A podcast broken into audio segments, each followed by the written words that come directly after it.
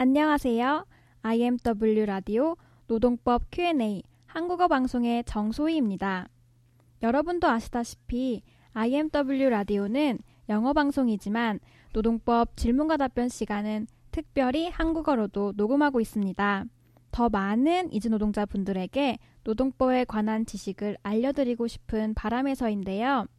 이 방송을 듣고 계신 이주 노동자분들이 친구분들에게도 IMW 라디오를 알려주셔서 많은 분들이 필요한 노동법을 알게 되는 그런 방송이 되었으면 합니다. 오늘도 익산 노동자의 집 김호철 사무국장님께서 함께 해주실 겁니다. 안녕하세요, 사무국장님. 네, 안녕하십니까, 여러분. 네, 오늘은 어떤 주제에 대해 얘기해 주실 건가요? 오늘은 EPS 모바일 서비스에 대해서 알아볼 것입니다. 음, 이주 노동자들을 편의를 위해 만든 새로운 모바일 서비스인 것 같은데요. 어떤 것에 대한 모바일 서비스인 거죠? 어, EBS, EPS 모바일 서비스는 출금 만기보험금 예상 수령액 조회와 퇴직금 및 그 차액을 모의 계산하는 서비스를 제공하는 어플리케이션입니다. 그렇군요. 그렇다면 기존에는 이런 것들을 알아볼 수 있는 방법이 전혀 없었던 건가요? 아닙니다. 기존에는 어, 출국만기 보험금을 삼성화재 외국인 보험 콜센터를 이용해서 유선으로 확인하거나 아니면 고용센터를 방문하여 알아볼 수 있었습니다. 그렇지만 또한 퇴직금 산정은 고용노동부 홈페이지에서 제공하는 퇴직금 계산기의 자료를 직접 입력하여 금액을 예상할 수 있었습니다. 하지만 이제 이주 노동자분들도 뭐 거의 대부분이 핸드폰을 사용하고 있기 때문에 보다 편리하게 접근할 수 있도록 모바일 서비스까지 확장한 겁니다. 그렇군요. 좀 더 편리하고 좀 더 편리하게 접근할 수 있도록 모바일 서비스를 시작한 것이군요. EPS 모바일 서비스를 사용하려면 어떻게 해야 할까요? 네, 청취자 여러분, 제가 안내해드리는 순서에 따라서 한 단계씩 따라오시면서 쉽게 확인할 수 있겠습니다. 어, 라디오를 들으시면서 같이 한번 진행해 주시면 쉽게 이해할 수 있을 것입니다. 먼저 EPS 홈페이지 www.eps.go.kr에 회원가입을 해야 합니다. 아마 모든 이주 노동자들은 한국에 오기 전에 토픽 시험을 보면서 이 홈페이지에 가입을 하셨을 텐데요. 한국에 오신 후에 접속할 일이 별로 없어 아이디나 비밀번호를 잊어버리신 분들도 있을 것입니다. 어, 그런 경우에는 아이디나 비밀번호 찾기를 통해서 다시 화, 확인을 하시면 되겠고요. 어, 회원 가입을 하신 후에는 핸드폰의 플레이스토어 또는 앱스토어에서 EPS를 검색해서 내려받으면 됩니다. 아, 그렇군요. 홈페이지에 회원 가입을 하고 핸드폰을 이용해서 어플리케이션을 다운받으면 되는 거군요. 그럼 이 어플리케이션을 실행하면 출국 만기 보험금 예상 수령액과 예상 퇴직금을 알 수 있는 건가요?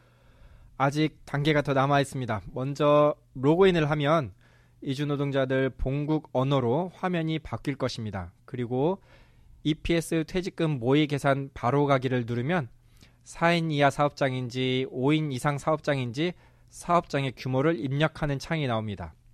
사업장의 규모에 따라서 산출되는 퇴직금의 예상 금액이 달라지기 때문입니다. 어, 잠시만요. 이게 왜 달라지는 거죠?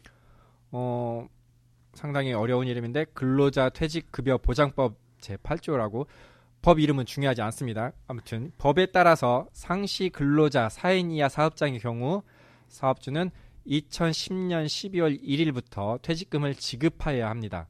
또한 2010년 12월 1일부터 2012년 12월 31일까지는 퇴직금의 50%를 지급하고 그 이후인 2013년 1월 1일부터는 퇴직금의 100%를 지급해야 하기 때문입니다. 그렇군요. 아, 네. 그럼 계속 단계에 대해서 설명해 주세요.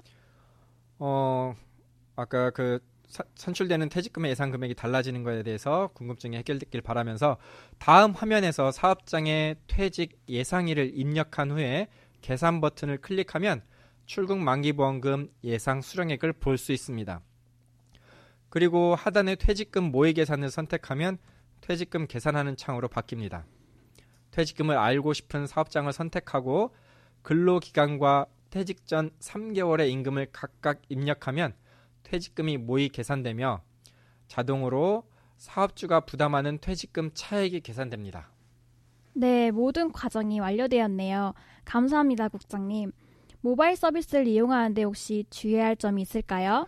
네, 어, 중요한 게 사업장의 규모, 그 다음에 임금액, 그 또한 근무 기간을 알지 못할 경우에 정확한 퇴직금 계산이 어려우며 어, 사, 사업주가 지급해야 하는 퇴직금 차액도 차이가 발생할 수 있습니다. 그러니까 근로계약서, 임금 명세서 또는 급여 명세서라고들 하죠. 그러한 증빙 자료를 토대로 노동자와 사업주가 같이 합의하여 퇴직금을 계산하는 것이 좋을 것입니다. 또한 퇴직금의 액수에 다툼이 있는 경우 지방 고용노동관서 등의 노, 도움을 받아 정확하게 계산하여야 하며 외국인 근로자는 사업주가 차액 지급을 거부하는 경우 사업장 소재직 관할 지방 노동 고용노동관서에 진정 또는 고소 고발할 수가 있습니다. 네, 오늘도 국장님이 아주 자세하게 안내를 해주셨는데요. 마지막으로 덧붙이실 말씀이 있으신가요? 혹시 이용 절차를 따라서 하는데 어, 이해가 안 되거나 어려움이 있다면 익산 노동자의 집 페이스북을 방문해 주세요. 사진과 함께 절차를 소개한 EBS 모바일 서비스 매뉴얼 책자가 각국의 언어 모두 총 15개 언어로 번역되어 게시되어 있습니다. 이 밖에도 또한 문의하고 싶은 것이 있으시면 익산 노동자의 집 페이스북을 통해 메시지를 남겨주시거나 이메일 익산레이버 gmail.com을 통해서 보내주셔도 괜찮습니다. 또한 사무실에 직접 방문하셔서 문의하셔도 되며 사무실에는 다양한 언어 그리고 다양한 내용 오늘 설명한 내용 외에도 다양한 내용들에 관련된 책자들이 비치되어 있습니다. 네. 페이스북과 이메일 그리고 사무실에 연락을 취하셔서 궁금한 사항을 모두 해결하셨으면 좋겠습니다. 오늘 노동법 질문과 답변 시간에는 EPS 모바일 서비스에 대해 알아보았습니다. 이주 노동자분들을 위한 유용한 정보를 알려주실 다음 시간이 벌써, 기, 벌써 기대가 되는데요. 네, 국장님 감사합니다. 청취자 여러분, 다음 시간에 뵙겠습니다. 예, 감사합니다, 여러분.